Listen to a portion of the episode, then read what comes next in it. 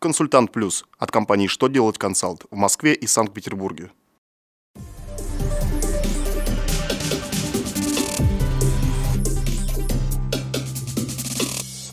Добрый день! Для вас работа службы информации телеканала «Что делать ТВ» в студии Ольга Тихонова.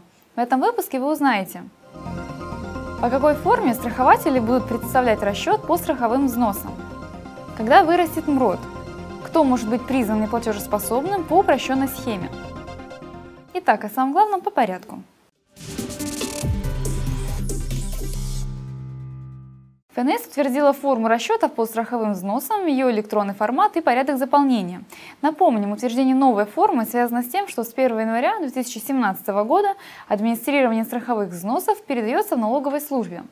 Расчет включает информацию о суммах страховых взносов на обязательное пенсионное и медицинское страхование, на обязательное социальное страхование на случай временной нетрудоспособности в связи с материнством, а также персонифицированные сведения о застрахованных лицах. В первый раз отчитаться по новой форме страхователи должны будут по итогам первого квартала две тысячи семнадцатого года. Новый законопроект, подготовленный правительством, предполагает увеличение МРОТ с семь тысяч пятисот до семь тысяч восьмисот рублей к первому июля будущего года. Это еще один шаг на пути сравнения МРОТ с прожиточным минимумом, который на данный момент составляет десять тысяч семьсот двадцать два рубля, то есть значительно превосходит МРОТ. Ожидается, что если документ будет принят и повышение МРОТ состоится, это приведет к увеличению покупательной способности и росту интереса к товарам российского производства, граждане будут активнее делать взносы в небюджетные страховые фонды. Отдельно указывается, что рост МРОТ приведет к снижению сумм, выдаваемых работодателями в конвертах.